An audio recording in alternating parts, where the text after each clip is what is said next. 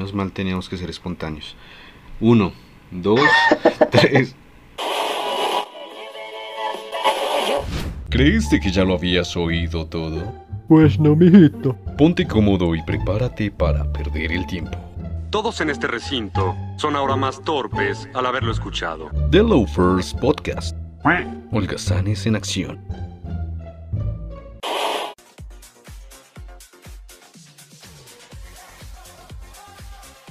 Si usted está aquí es porque no tiene nada que hacer. Porque es un desocupado. Porque tiene estrés. Porque está vaciado. Porque es un inmaduro. Porque es un holgazán. Bienvenidos a este show de porquería.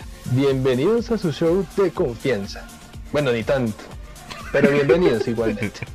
¿Qué dice perrito? ¿Cómo se encuentra? Bien, parcero, ¿usted qué? ¿Cómo se? ¿Cómo, cómo la trabaja la vida? Trabajando como negro ga- para Trabajando como negro. Como trabajaría, como... Sí.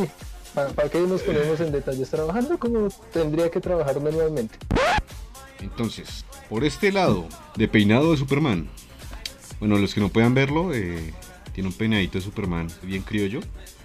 El señor Jonathan Gómez. Preséntate, señor Jonathan. ¿A qué te dedicas? ¿Cuáles son tus gustos? ¿Trabajas? ¿Estudias? ¿Tus medidas? ¿Qué quiere? ¿Que le enseñe o le mantenga? Las dos.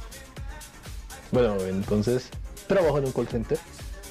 Estudio portugués, estoy estudiando ahorita portugués. No falo muito portugués Ah, ya vino el mamador, ya vino el mamador. y ya.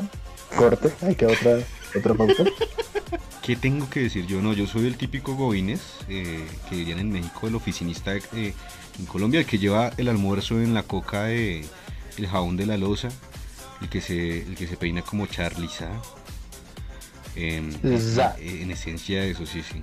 Y decidimos crear este espacio porque creemos que podría llegar a ser de interés general toda nuestra holgazanería y toda, todas las estupideces que decimos diferentes cosas que, que se nos meten en, en el tinterillo de las conversaciones absurdas y, y sin propósito.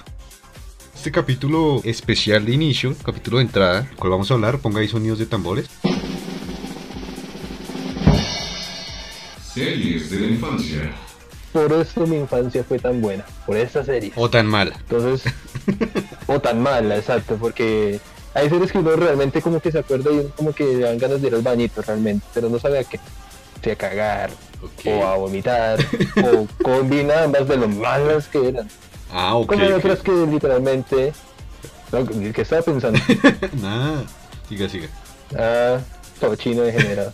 Como chino degenerado. Y entonces, pues sí, esa es la, la, la temática de esta, de esta noche, las series de nuestras infancias que generaron ese vínculo especial, esa marcación, digamos, de, de nuestra infancia, de qué tan buena, qué tan mala pudo haber sido. Y pues, no todos tuvimos el acceso a la perubólica, porque en mi caso fue perubólica. Eran los 80 canales, de los cuales 40 eran cristianos, otros 20 eran de México, creo. Y los En otros Televisa. 10 eran como televisión. No, pues si, está- Televisa, si- si vamos a entrar a hablar de series que marcaron la infancia, y si estamos hablando de eh, perubólica, eh, yo me acuerdo de, mm, de lo que era antes Telmex, incluso antes de Telmex, eh, ay, no me acuerdo cómo se llamaba, Colcable, una mierda así. Em, Ok.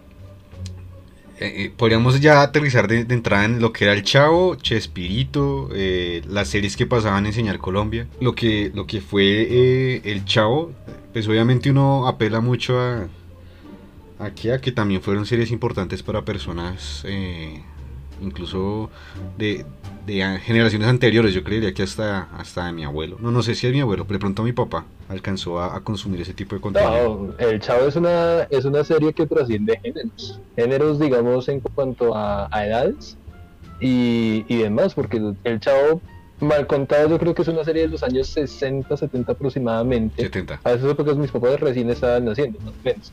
Y se tiene, digamos, el dato que por lo menos antes del Chavo como tal, eh, habían series que con la recién, como llamémoslo fundada Televisa, porque en ese momento no tengo el dato de qué era Televisa antes de ser Televisa como tal, habían series como sketches, por así decirlo, protagonizados por los futuros protagonistas de El Chavo como Cine tal. mudo, sí. Entonces, pues, eh, eh, No, eso, tampoco. eran sketches, no, algunos, algunos eran mudos, inclusive, no, fuera de chiste, era- algunos eran mudos, otros eran animados, pero usted viera la calidad tan mala. O sea, pues obviamente se entiende que por la época no iban a hacer los efectos de Avengers, por ejemplo, pero Pero uy, no, fatal. Aterrizando, digamos, a lo que, a lo que serían series de, de personas nacidas en los 90, nosotros que ya es- estamos como cu- cu- jóvenes cuchos, estamos en, en proceso de buena maduración. generación Y. Ah, yo, yo no sé en qué generación estoy, pero ya, ya me duele la rodilla. Eh, ya, ya, ya entraremos a ver lo que fueron series, yo creo que latinoamericanas, o no, no sé si aplicaría también para Estados Unidos, obviamente, pues me imagino. Lo que fue Sauma Fu, eh, este pinche changuito que se la pasaba por ahí en. en. en, Sí. en- de, de árbol el árbol, no recuerdo justamente qué era lo que hacía porque yo lo veía cuando tenía como unos 4 o 5 años. Sabrina Fu era, era esta serie que se hacía con los hermanos Clark, que ya que lo recuerdo. Y Fu, digamos, era como tal, pues la interpretación de, de un títere, digamos, en forma de lemur, que era, que es, que no recuerdo muy bien cuál lemur era en este momento, ¿sí? El caso es que era una serie muy, muy educativa, principalmente. Era una serie que estaba enfocada como a la enseñanza de la naturaleza, al cuidado del medio ambiente, bla, bla, bla. Pero yo, sinceramente, no le podía quitar los ojos al Sauma Fu, al, al al moped, llamémoslo al moped porque no tengo el término en este momento, porque eran unos ojos realmente gigantes, eran grandes, eran salidos, o sea, ese, ese Pokémon estaba trabado conmigo. Tenía pesadillas con el mono. No, sí, ja, dúdelo. O sea, yo como que, ay, qué lindo, ya llegaron los hermanos. Vea, ya marica, este mono, marica. Incluso eso yo creo que caló con nuestra primera infancia de los 0 a 5 años. Fue traumatizante, vea. Del fue, la primera edición fue el 25 de enero del, del 99 y la última eh, el 20 de abril del 2001. Para el 2001 Ah, claro. yo tenía que unos 4 años, no estoy mal, Mm. si no me- se me dañan los cálculos. Pero, pero sí, esa fue yo creo que un- la- una de las primeras series que en cierta me dejaron marca en la infancia de, de las personas que lo vieron, porque lo dan por Señal Colombia. Eso Cabe recalcar que no muchas Sí. personas creo que veían Señal Colombia. Tengo un recuerdo mucho más anterior a esa primera infancia, digamos, de, de los 0 a los 5 años, ya que estamos en ese intervalo, y es de una serie de anime que llegó mucho después de su producción, digamos, eh, inicial en Japón, que se llama El Barón Rojo. Barón El Rojo. Barón Rojo yo me bueno. acuerdo, el Barón Rojo yo recuerdo muy bien que yo la veía en el jardín después de que me quedaba chillando. Porque pues cuenta la leyenda, no me consta porque no tengo recuerdos. O sea, yo, yo tengo recuerdos oscuros de mi infancia, y no oscuros porque sean malos, sino porque literal veo todo oscuro. Se bañó con tío Nacho. Y, y tengo recuerdos muy vagos de que literal en mi jardín a mí me dejaban y yo me quedaba, yo era como de los primeros chinitos que dejaban en el jardín y yo era atacado en llanto, atacado en llanto, atacado en llanto, hasta que me sentaban literal como en un salón, prendían el televisor y ¡boom! el balón rojo. Y no sé por qué motivo era como maratón del mar del Y era ahí clavado, y clavado, y clavado, y clavado. Entonces esa fue como la primera serie que yo tengo recuerdo que digo, uff, esa serie yo escucho el intro y vea, al cora de una. La, la lagrimita se le, se le desliza. Por esa cara llena de barro. la lagrimita, el pañuelo, vengan los pañuelos. No sé si usted recuerde una, una serie que, mm, que se llama El Castillo Ratimbun. Y era una serie que estaba en portugués justamente, ya que usted mencionó Claro. iniciando que, que- que hablaba portugués ya nativo. Eh, eh, esa serie era muy, era muy rara, güey, porque a mí en, cier- en cierta medida me gustaba, pero me, me traía más el hecho de que eran como unas... creo que había un hombre hojalata ahí que era muy raro, güey, era muy... era- daba como miedo, como cosita, como escosor, como repelus. Sí. Pero igual era, era entretenido. Y creo que tenía sueños con esa serie. Ya que, ya que toca. Ya voy. No, no, pues, pesadillas. Ah, bueno. ya, ya que toca, digamos, esa, esa, esa serie del Castillo de Ratimbu, se me viene una serie en ese momento y tocando los, los temas de idiomas. Yo le debo personalmente mi nivel de inglés tan bueno que es, que se note el sarcasmo, por favor, a Between the Lions. Uy, Between No the Lions, weón. Between the Lions. Between the Lions, esa serie, ya. Uf, directo al Cora porque esa serie marcó lo que fue, digamos, ese amor por el, por el idioma realmente. Yo me acuerdo de un ratoncito, que weón, que no era un ratoncito que no era, o sea, era un mouse, weón. Yo no me acuerdo qué era lo que hacía, pero era un mouse con orejas y con cola. Sí. De, de esa serie que hacía alguna- algunas buenas raras. Eh, pero esa serie sí, Sí. era, era trascendental para la gente que de pronto quería aprender inglés. eh, pues no la gente, los niños, marica, pero, pero sí, sí la recuerdo Sí, con los mucho niños. aprecio. Sí, porque digamos, o sea, aquellas personas que nos están escuchando, nosotros, de estos, esta catarba de vagos que está hablándoles a ustedes en este momento, nosotros venimos de colegio público.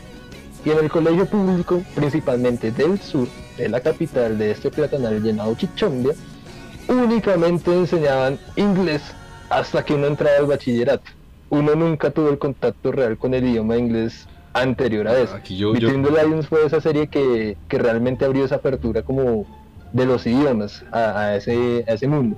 Y fue muy bueno realmente. así uno no entraba tan atravesado a, al colegio público que tampoco tenía los mejores estándares, pero ahí uno hacía lo que podía. Pero ahora hablando de eso, ya, ya que me acordé, bueno, de, de los de estos de estos que de estos mopeds de bueno, mopeds esa era otra que, que también, aunque siéndole sincero yo no fui tan tan que tan tan fandom de los de los mopeds. crees mejor que él, ¿no verdad? Por ahí me acuerdo No, de la, de película de la película esta de del mancito que era como todo amargado y que que se iba a acabar la Navidad, pero de resto no no no fui tampoco muy fan de los mopeds. Por eh, era más como ¿El criollito. No, no, no, no, hay, hay una película, weón, que, que la Navidad se va a acabar, el fantasma de las Navidades, algo así, que salen los Muppets. Scrooge. No, la verdad no, ni idea. O sea, por eso le digo, soy tan malo en eso que, que no me sé cuál es la película. No, pues yo, yo tampoco fui muy apegado pues, a la cuestión de los Muppets y eso porque pues ajá, era como una cuestión más americana, por así decirlo, ¿sí? Al que sí yo le tengo cariño extremo, pues en su momento lo tuve, era Plaza Sésamo. Sí. Un pinche pollo gigante. Y yo tenía Yo creo que los, to- gigante todo- todos los asaderos de, de- del mundo estarían detrás de ese puto pollo. No, yo creo que en México se crearon una franquicia con la cara de Abelardo durísimo. o sea, pollos Abelardo, una mamada así. Y, y habían Y como, dos, o sea, y para lo- habían dos que parecían una, una, una, una papa, este que tiene el pelo parado. Que hay una, Eh, ha- hay una... Beto y... Enrique y Beto, weón. Esos eran de esos, eso. Es, Pues técnicamente también eran como los de los... Ah, no miento, sí, Enrique y Beto son latinos, por así decirlo, porque estoy casi seguro que Enrique y Beto son una versión parodia, llamémoslo así, de la versión Muppet americana que no recuerdo en este momento cuál es. Pero, Pero no- sí, esos son... Pe- pero no eh, son propiamente de, de, de Plaza de Sésamo o si, to- o se incluyen ahí. Creo que tenían como su sección. Más que nada, era como la sección de eh, Abelardo y, perdón, de estos dos pelados que se me olvidó ahora el nombre atrás. Pero tenían su sección individual, digamos. Y ya digamos como agregando, digamos, dato curioso, Abelardo por lo menos es color verde y toda esta vuelta, pues se tiene noción de que Plaza Sésamo es una serie mexicana, ¿no? Abelardo está inspirado en un quetzal, que es como una una ave quetzal, sí. que tiene un Mítica, esa Un hijo de total, exacto, puta le tienen- un- una silla ya con un trono. Que creo que tengo entendido Sí. que los mexicas, que eran los antiguos eh, habitantes de, de México, los que habitaron lo que era Ciudad de México en la actualidad, eh, los mexicas tenían esos, esos, esos que, esos, esas aves como endiosadas, eh, Sí. porque representaban como todo el tema de la, de la espiritualidad en la naturaleza y por eso es que uno ve como los aztecas y bueno, no sé mucho de culturas eh, prehispánicas, pero se vestían como de esa manera. Pero no sabía ese dato de que Abelardo era un estaba inspirado en un quetzal. Sí, exacto, digamos, no sé si se fija porque pues eh, Ah, en la por el serie culo. eh, Abelardo tiene por la cola larguísima. Los Quetzal se caracterizan justamente por eso, tienen una cola larguísima y son, son aves muy bonitas. No, no estoy seguro si están extintas o están en peligro. No, to- pero, todavía pues, están, todavía existen. hijueputas aves. El que coja una se encuentra una guaca. Apúntele bien. Eh, No, el que se quiera una- el que se quiera un Quetzal se echa como mil años de eso. le cae toda la maldición mexica encima. Literal. Eh, bueno, ya también en relación a, a, a esta, a este tipo de, de, ¿qué? de series, me, me acuerdo mucho que, que había este weoncito que, que era perezoso, Topollillo. No sé si era una serie o que era un programa infantil, pero sí recuerdo muy bien. Tampoco fui muy fan de Topollillo, pero, ¡Oh, ya veo lo que sucede! pero sí recuerdo, recuerdo, recuerdo sus, su Yo- contenido. Yo a Topollillo lo vine a conocer fue por los peluches, más no por la serie. Y Peluches le sentí un fastidio inmediato. Habían peluches de Topollillo. Le sentí un fastidio inmediato y yo como... Y Dios, qué trauma. Era un, como, era un Michael Jackson, pero, pero en versión peluche, qué color. ¿Por qué Michael Jackson? Bueno, pues los antecedentes que existen y eso. Es un Tenía gran músico, pero sabemos su oscuro pasado. Tenía el Neverland ahí el topollillo en la camita. Sí, yo creo algo así. Ya dejando, digamos, como de lado estas, estas series, digamos, iniciales de nuestra primera infancia, de los... Yo soy generación 96, yo digo 96-2000 aproximadamente, ya con el nuevo milenio, pues uno entra con una etapa mucho más, eh, llamémosla madura tal vez, y nos topamos con algo muy interesante, y, que, y es que la perubólica que ya teníamos trajo un canal muy especial para todos nosotros y yo sé que más de uno lo va a recordar con mucha nostalgia, particularmente una sección de este. Pero el canal como tal con el cual estoy eh, relacionándome es Cartoon Network y su sección en particular es Cartoon Cartoons. Sí, me, me acordé cuando, cuando ya había finalizado todo el, digamos, el esquema de Cartoon Network con, con el loguito de los cuadros que salían camisas que en vez de Cartoon Network decían recojo cartón. Pero, pero bueno, ese es un, un paréntesis ahí, me acordé de eso. Y sí, de hecho, es una serie que, eh, pues no una serie, es una sección. Creo que... Sí. ¿Cuándo fue que se comenzó a, a, que a, emitir eso? Como en el 97, pero duró siempre sus seis añitos, como hasta el 2003. Tengo entendido. Pues digamos, yo no tengo una fecha exacta de Cartoon Cartoons de inicio, pero digamos las series como que recogieron como ese boom de Cartoon Cartoons y de Cartoon Network como tal, fueron desde el 96, 97 acá. ¿Qué pasa? Que pues por X y motivos, pues yo personalmente no tengo como muy, muy buen recuerdo de ese de esa sección, sino hasta entrado los 2000, el 2001, 2002, yo ya tengo ese, ese recuerdo de, Yo- no yo sé, me acuerdo parcialmente. el- eh, de lo que habría vendido. Bueno, creo que estaba ahí el laboratorio de Dexter, sí, la Vaca y Pollito, que eran pues, dos animales afeminados. Creo que aquí hacían cameos. Lo que era, Pollito era de todo menos afeminado. Ah, no, Vaca bueno, era Vaca como medio. pues no sé si. Es que no- nunca se sabía. lesbiana. Yo creo que Vaca era lesbiana. Sí, no se sabía qué era. Y, y, y que finalmente uno, uno nunca le vio la cara a los papás. Solo vio como los tobillos para arriba. O sea, era Y- y el como culo del diablo. la mitad de la vuelta. que salía un y el diablo. culo del ¿no? diablo, El culo del sí. diablo.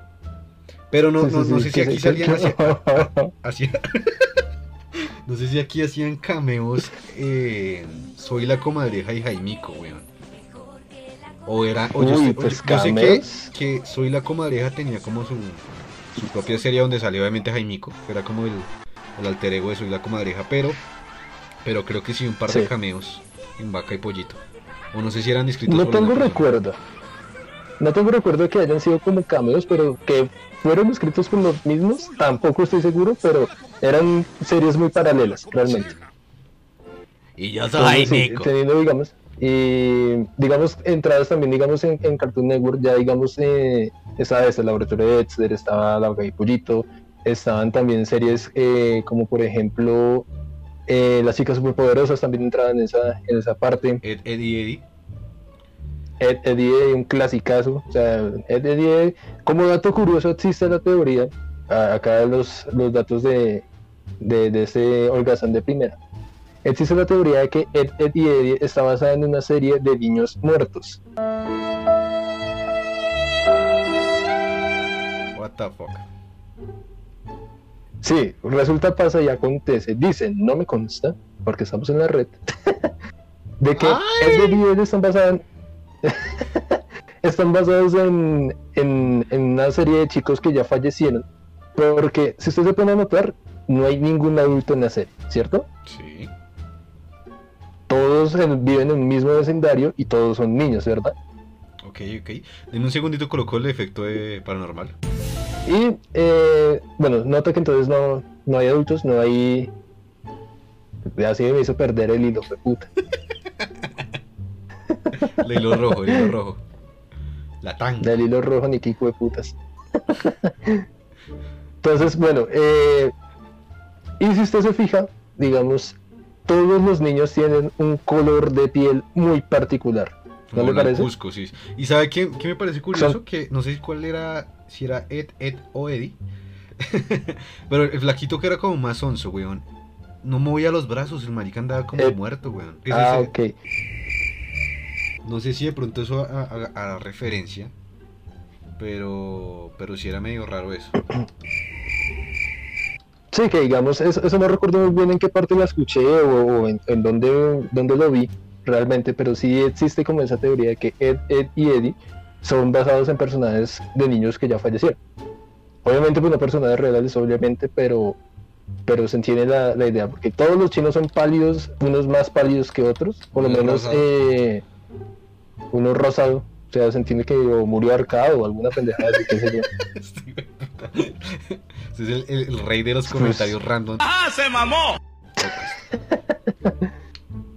Hay que hacer reír, para eso nos pagan. Bueno, no nos pagan en el futuro. Comentando las creepypastas. Si los creepypastas sacan los datos curiosos.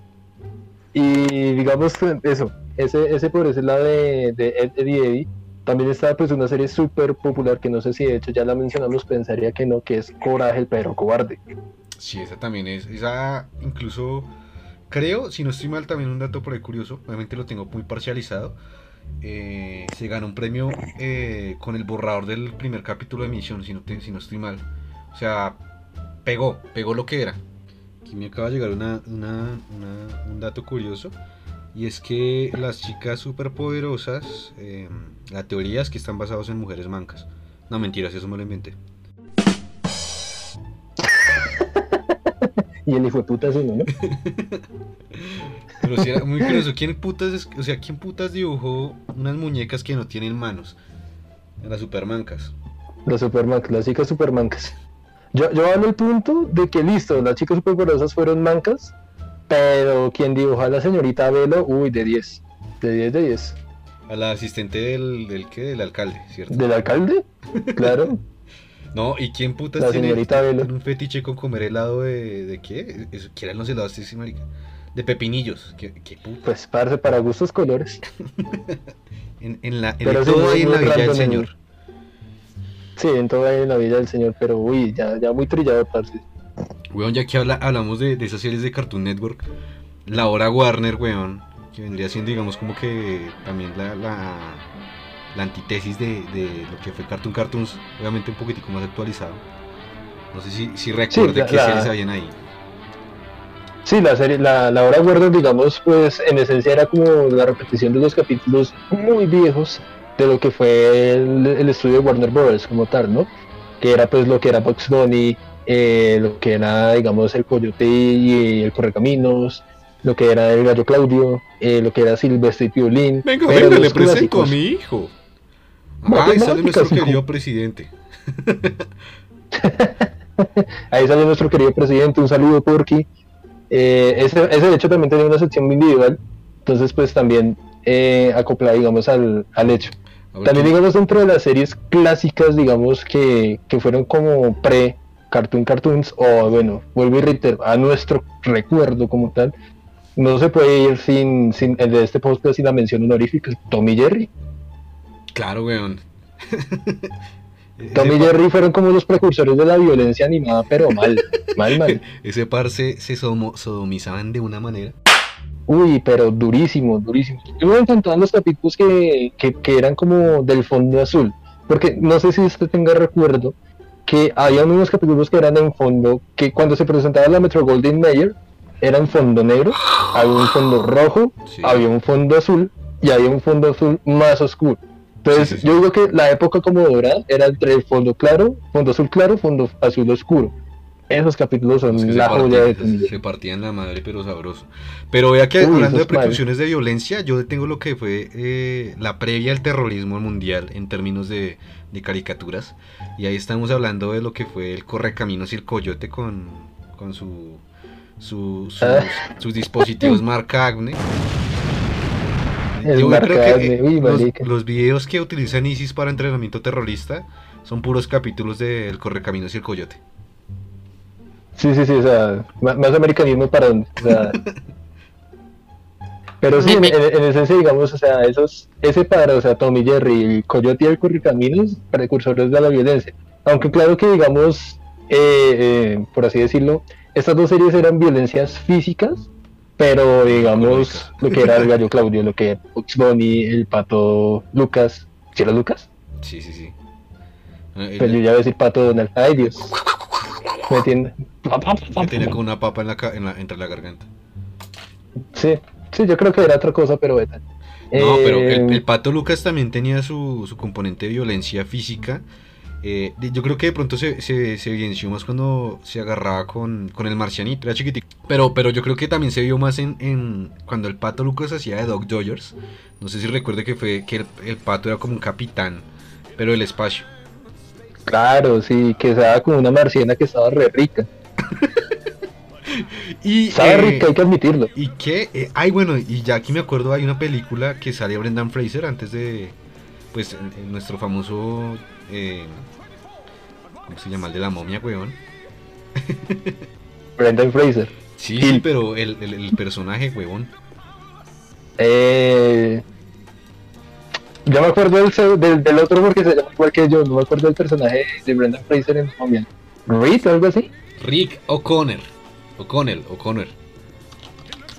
Ok. O'Connell, O'Connell. Bueno, sí, ese hizo una película, Brendan Fraser, eh, con los personajes de, de la hora Warner. No sé si. Claro, claro, la del simio azul. Sí, es muy chistoso. Es muy buena, sí, sí, sí.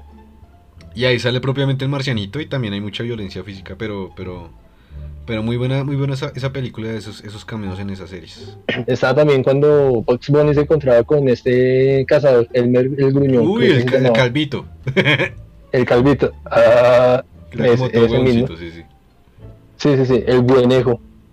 Y era, ese man sí no se medía, el man era con un rifle en mano y hola, ¿cómo estás? Y él, él aplicaba muy bien la filosofía de pri- primero disparo, después pregunto. Sí, yo tenía te- tenía entrenamiento paramilitar, Otra pregunta, amigo. muy, de autodefensa colombiana. Otra, otra pregunta. Sí, él, fue como cofundador de las disidencias, seguramente. Eh, ¿Usted se acuerda, no sé, de, de KND, marica, que, que obviamente los chicos del barrio, Ah, ¿Cómo no acordarme de Kennedy y Miguelón el Barro? en, su- en su, fre- en, su, en su frecuente disputa con los de la otra cuadra? Sí, esa, esa serie es muy interesante, principalmente porque no es como, no tiene como capítulos sueltos. O bueno, digamos cuando uno la empieza a ver al principio, eh, son como capítulos muy sueltos y tienen una particularidad que digamos que son las siglas. O sea, todos los capítulos eran Operación eh, Cangrejo. Kicks and Y empezaban a hacer las siglas de... Y empezaron a hacer las siglas y uno, uy, esta gente es muy volada en la imaginación. Pues para eso, para uno es voladísimo para esas épocas, ¿no? Y que KND tiene una historia muy, muy, muy buena que es total, o sea, el recomendado de este, de este podcast va a ser, véanse la historia de KND. Es KND totalmente recomendada. Y, y de, de pies a cabeza, güey. Que digamos también, digamos, en- entrando digamos a la, a la cultura, digamos, de, de las de las bandas, del pandillaje y demás. Pero nosotros, digamos, de una, de una u otra manera nos alcanzamos a meter con el rol de superhéroes, ¿no? Y para rol de superhéroes con grupos está Teen Titan. Teen Titan, Mari. Bueno, los, los, los chicos titanes, pero los, los viejos.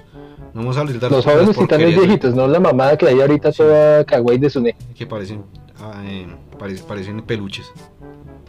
Sí, no, la, la viejita. Sí, la, la viejita, la, la versión Panini. Claro, sí, no. Y ahí, ya yo me acuerdo que yo estaba enamorado de la, de la que era como una bruja. de Raven. Sí, esa, esa era muy bonita. ¿quién, tu- quién no tuvo delirios con Raven? Es que Raven era, era todo lo lindo de esa serie. Y yo me, identificaba mucho con el, con, con Bestia, Chico Bestia. ¿El con chico este? Sí, era, era como que mi, mi insignia en... Porque pues el negrito, el negrito robot, marica, yo ni, gre- ni negro ni grande, entonces pues...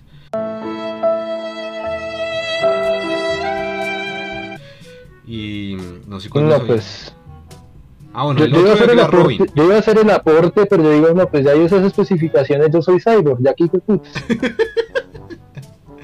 Sí, o sea, negro, alto, no soy musculoso, Me pero falta pues. estar mamado, tiene mamada la barriga. Eh. Y, y Robin, weón, pues, Robin yo lo sentía como muy soso, como que no tenía mucho que ofrecer en términos de super, eh, de Robin. Robin lo que pasa es que era un tipo demasiado sobrado, realmente. Robin siempre fue como la vanguardia de Batman, por así decirlo, y quiero hacerlo solo y soy el individual más grande de este mundo. Pero Robin se da cuenta que no lo logra solo, finalmente. Y eso lo pueden ver en la película de Batman, en la que sale frío. Eh, y sale Schwarzenegger de frío. Schwarzenegro. Sí, ah, no, sí, están las Schwarzenegger. rubias. ¿Y, ¿Y qué? Y sí, digamos que digamos, eh, Robin sie- siempre ha tenido como ese, ese aire individualista, porque pues, ajá, eh, Robin, y no, no, no ha podido superar que es el segundón de Batman, pero pues tienes que admitirlo, amigo. Ese es el segundón de Batman. Eh, Por eso viene siendo como que el, el, el que no me gustó nunca de esa serie. Y digamos que es- esas, esas series, digamos, de, de, de violencia, digamos, como que pegaban mucho más que, digamos, series como, no sé, que fueron como más enfocadas como a la educación, tal vez, no sé. Porque, digamos, también estaba, digamos, estas series que eh, se transmitían también en Cartoon Network, pero en una franja distinta, que era la de Toonami, que era, digamos, lo que era Dragon Ball y sus derivados, o sea, Dragon Ball Z, Dragon Ball GT, las películas que salían de Dragon Ball. En su momento, cuando se alcanzó a transmitir también eh, Naruto chiquito, eh, todas estas series, digamos, también infundaban, digamos, en, en la violencia, principalmente Dragon Ball, porque era como que no me caes bien y a los trajes. Naruto tenía una particularidad que primero hacía reflexionar al villano de, de turno y después lo, lo encendía. o sea, si no hablas- sí, exacto, si no reaccionas a la buena, te parto la madre a la madre. ¿Sabe qué? Pero tenía esa particularidad del diálogo. Yo tengo unos recuerdos con Dragon Ball específicamente. No, yo, yo, yo fui consumidor de Dragon Ball, obviamente, pues no con mucha afición, pero sí fue consumidor, pero muy específicamente lo que fue Dragon Ball GT. Cuando se despide Goku con la canción de mi corazón encanta. Esa canción fue la primera canción que me rompió el corazón. Creo que eh, de- derramé una lagrimita cuando escuché la canción de mi corazón encantado.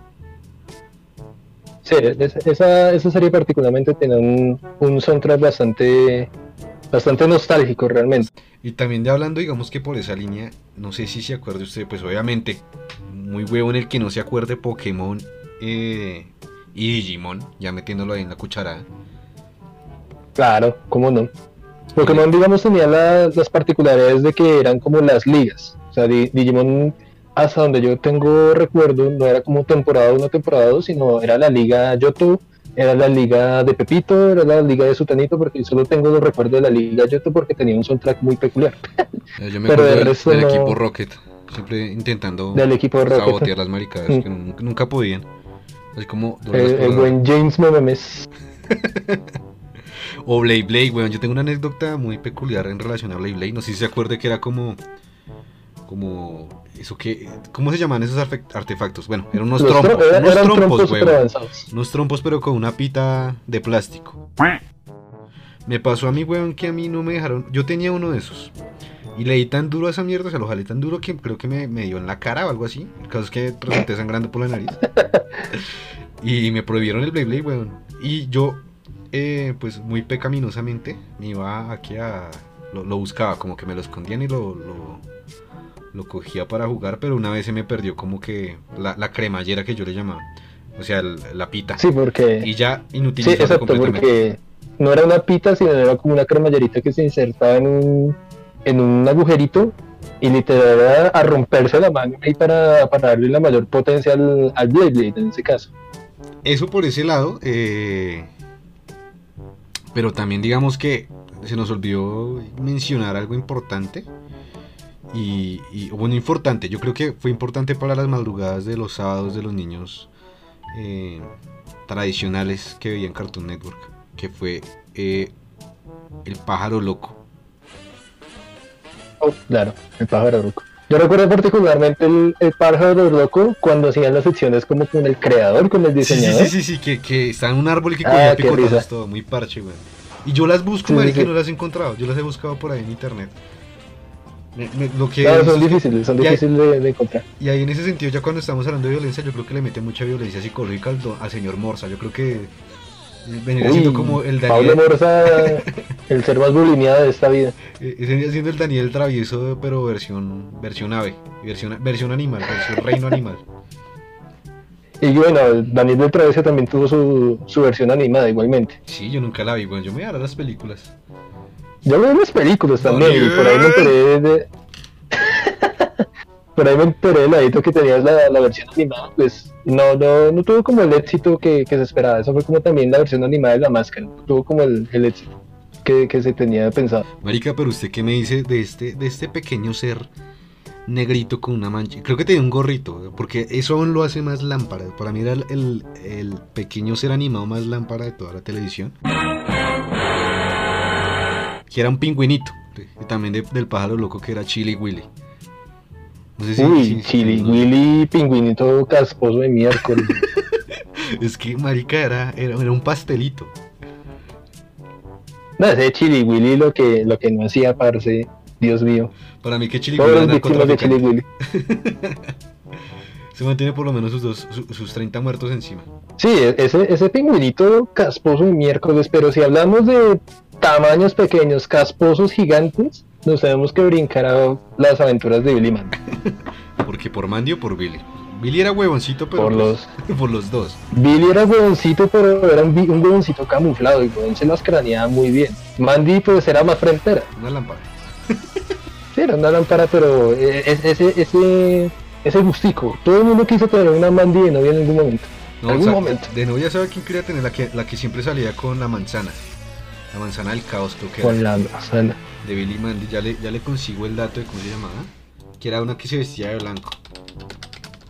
No, de esa sí no le, no le tengo recuerdo. Pero digamos, de- el puro hueso era pura comedia. Really, nigga? La manzana de la discordia. Pero es que era un capítulo o qué era. No, pues eh, siempre la traía una vieja que, que estaba vestida de blanco. Incluso ahí sí puede ver su DM. Le estoy enviando la, la imagen. No sé si recuerdo el nombre, pero pues esa sí uno dice eh, primer amo a la primera Ah. vista de, de- de esa- de esas épocas. Sí, sí. Que, que digamos también eh, de los, los personajes, digamos, secundarios de, de Billy Mandy estaba este negrito. Elmer creo que se llamaba. Elmer, marica. El- el- el- yo me identifico con Elmer, realmente. Porque Elmer siempre detrás de, de Mandy y Mandy jamás le paró bola. Pero Elmer ahí firme. Yo soy, yo soy el Elmer de la Ca- ca- cada uno tiene un Elmer en su, en su interior. Claro que usted lo tiene más por, Sí, por, por, yo soy más Elmer por otras cosas que por ser Elmer en esencia. por el color. No mentiras. Corte. Pero sí, y que digamos, eh, habían capítulos muy, muy referenciales. Había uno que era como referencial a, a Harry Potter El de Lord y que no Baldomero. podían decir. Es Lord Baldomero. ¿Quién se atrevió a decir mi nombre? El Lord Baldomero, sí. No se podía decir Lord Baldomero porque para mierda todo. Yo sería el Lord Baldomero de la, de, de- digamos, de, la, de las circunstancias. De malas, como... Porque-. Pero sí, y que digamos también, digamos, dentro de ese dentro de ese grupito de esas series, porque ya estamos entrados un poquito más a los 2005, 2006 aproximadamente, ya entraban, digamos, también series como, por ejemplo, Hi Hi Tufi Miyumi, Uy, parce, las dos asiáticas, las de la banda de rock. las dos asiáticas. Ajá, exacto. Yo, yo no sé, pues, hablando ya de eso, me acuerdo que eran como, no sé si eran capítulos propiamente, pero yo sí recuerdo como que muy, o sea, como cortos muy sucintos de, de esa serie. Y también eso me, me, me hace derivar mucho en, en El Santo.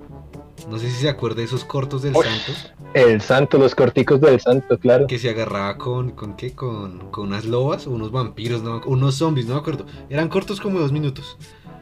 Pero El Santo sí Sí, también. era- el Santo era un... eran, uno- eran unos shorts muy buenos, realmente. Digamos también, ya que se tocaron lo- los animes, digamos, de, de la infancia, ¿no? Imposible dejar por fuera serie que uno madrugada también. Después de ver a Juan Pablo Montoya ganar, uno se metía de lleno a supercampeones. Sí, marica, supercampeones. Yo recuerdo, pues, eh, muy, muy especialmente la- los trotes que se metía este marica. O sea, literal, una cancha de supercampeones era recorrerse el Parque Simón Bolívar.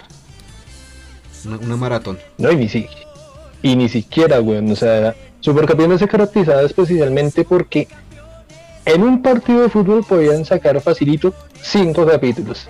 Porque hasta que no recordaban la vida del perro, maldita sea, no, no avanzaba esa maldita serie.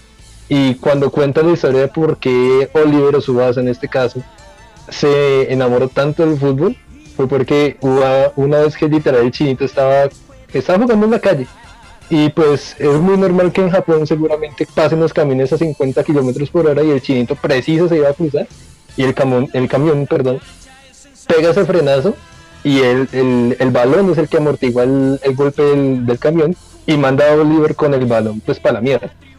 Y el remate que hace el, el papá es, lo salvó la Virgencita de Guadalupe y uno, ¿qué? Venga, y hablando de series japonesas, marica, hay, hay que, que meterle la cucharada. Cuando habla de calles de Japón, yo me acuerdo mucho de, de Doraemon, marica. Le, le licenciar a un gato con una ferretería. No sé si se Sí, usted ese gato era un home center en ese bolsillo. Se me puta era un Easy, marica. Y el peladito se llamaba Nova, ¿cierto? Novita. Novita, Novita, Nova. Nova, marica. No voy a ser tenista. No, tiene puro nombre de, de- de futbolista que traen de la costa. Pero, ¿se acuerda, weón, de, de unas series específicas que eran ya, pues, no, no tanto un tema superhéroes, sino como que muy de aventura? Yo me acuerdo mucho de lo que fue Campamento de Laszlo eh, y Scooby-Doo, marica. Bueno, de Campamento de Laszlo me acuerdo muy puntualmente de un comercial que me cagaba de la risa, weón, que cogían a un ele- al elefante, marica. Lo, lo, lo ponían a hacer es que flexiones de pecho y el marica se ponía en las rodillas. hacer las flexiones era muy, muy chistoso, marica. Iba a buscar ese comercial porque era muy gracioso. Y Scooby-Doo, pues eh, hay muchos Scooby-Doo, pero la clasiquita, la de, la de Scooby-Doo, ¿dónde estás? Y Sí, la, la clasiquita, la versión Panini de Scooby-Doo, que es la como la de Hanna Barbera inicialmente. Que, marica, me gustaba mucho de esas series que cuando habían como mo- movimientos o expresiones corporales.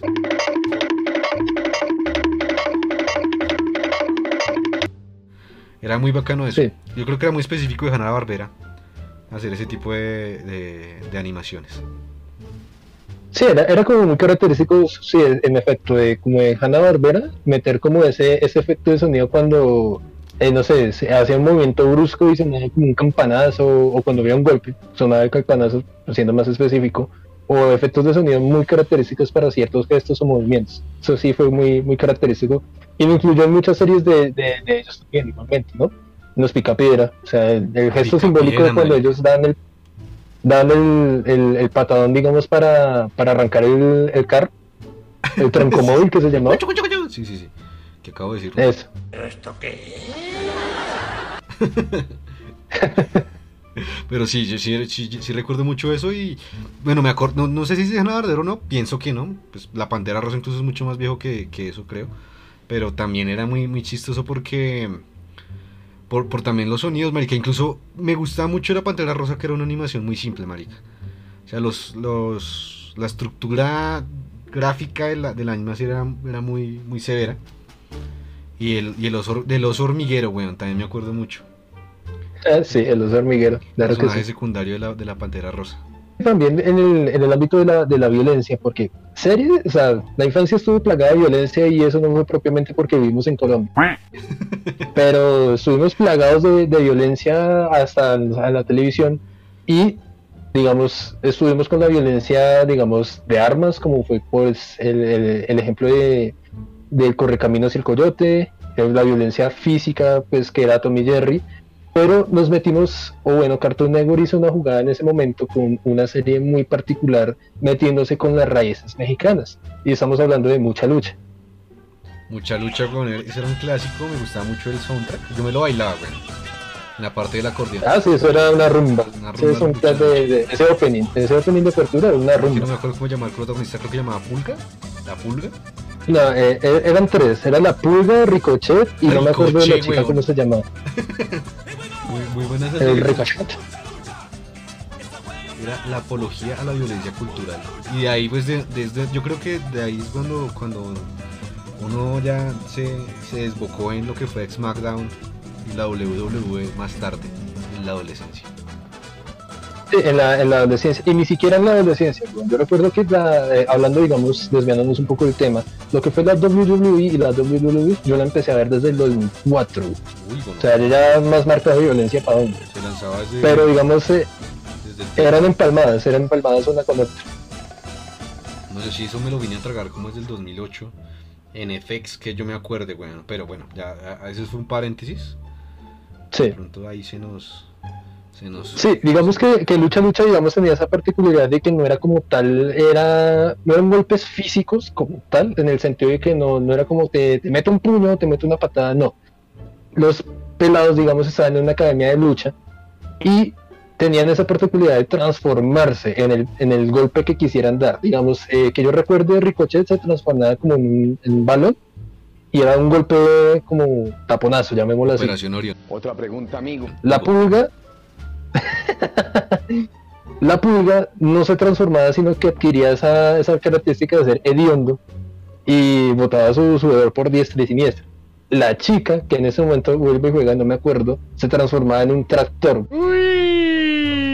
O en lo que requería en ese momento. Yo me acuerdo muy particularmente son de los diseños de las máscaras, que yo sí o sí quería las máscaras de esa gente. Marica, pero pues aquí ya hablamos, yo creo que es suficiente de lo que fue Cartoon Network. Eh, usted, usted, yo creo que también lo tiene como, para mí siempre fue el segundo canal trascendental. Y estamos hablando de lo que fue Nickelodeon. Y ahí recuerdo muchas series también muy importantes. Que lo que fue. Como lo, como lo fue Rocket Power. Eh, que pues obviamente eso también encaja en el estereotipo de pandilla. Pero ya patineta. eh, en relación a lo que ya hemos mencionado antes. Sí, en efecto, digamos, Rocket Power en ese momento eh, fue como la, la, la idea de pandilla actual, bueno, actual no, sino en su momento de los 2000, 2005 en su momento, sí, que todo el mundo o andaba en patineta o andaba en su berraca biker BMX y era humillar a los pobres bobitos que no saben Eso fue, montar eso- ni lo eso uno fue ni el lo auge, weón, porque yo me acuerdo que, que toda esa maricada de los patinetos y los de Spiker por ahí 2012, muy al lado de la moda de los emos y de, y de los, los Fara, de, de los Copito, y, esa- y- y- esas épocas, Dios Sí. mío, que... Weón, ¿usted se acuerda de Jimmy Neutron? Ah, el niño genio, cómo olvidarlo. El cabezón este. que no sé si usted haya visto, incluso hay unos, hay unos que hay unos. Hay, hay unos datos curiosos. O digamos que hacen muchos como eh, referencias eh, por ahí en internet. De comentarios como que fuera de lugar. eh, de series de este tipo. Y recuerdo una muy específica que es que el papá de Jimmy Neutron se mete un plátano. O pues habla de un plátano y que el plátano lo hace feliz. No sé si lo recuerde. Pero es muy chistoso. Porque si, se acuerda Sí, sí. Que habla de un plátano, weón, y todos pues que. Exactamente, no me recuerdo como que dice el, papá de, Jimmy, pero sí tengo la noción de esa referencia también.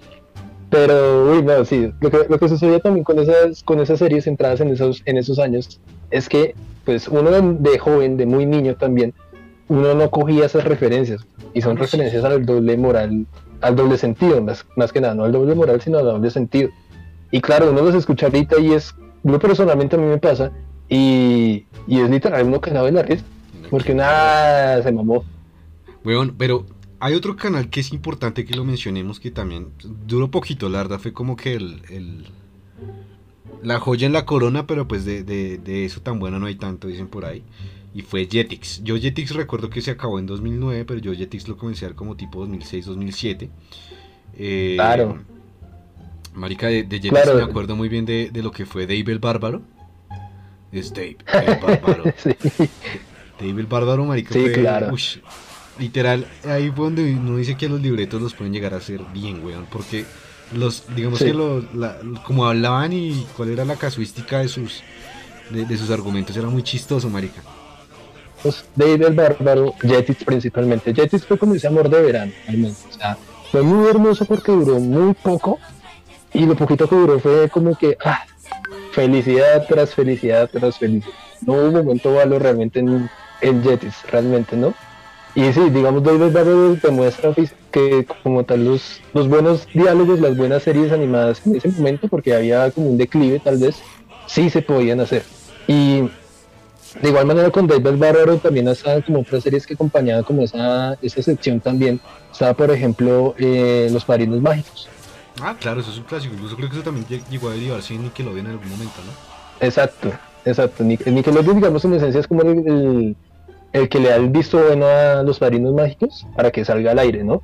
Y, y súper bien, Jetix pues, también coge como de esa, de esa torta su, su porción, ¿no? Y Los Padrinos Mágicos fueron una serie que también muy buena, que tenía sus, sus pautas malas como, como cualquier cosa, porque pues el Real Madrid no gana todo, no siem- siempre, ¿no? Sí, marica, Los Padrinos Mágicos también fueron, digamos, una, una serie importante. Eh, sobre todo porque yo recu- no recuerdo, marica, que, ha, repetido un solo capítulo. parce. Yo, yo siempre creía que había un capítulo para cada día del año, marica, porque nunca recuerdo haberlo repetido.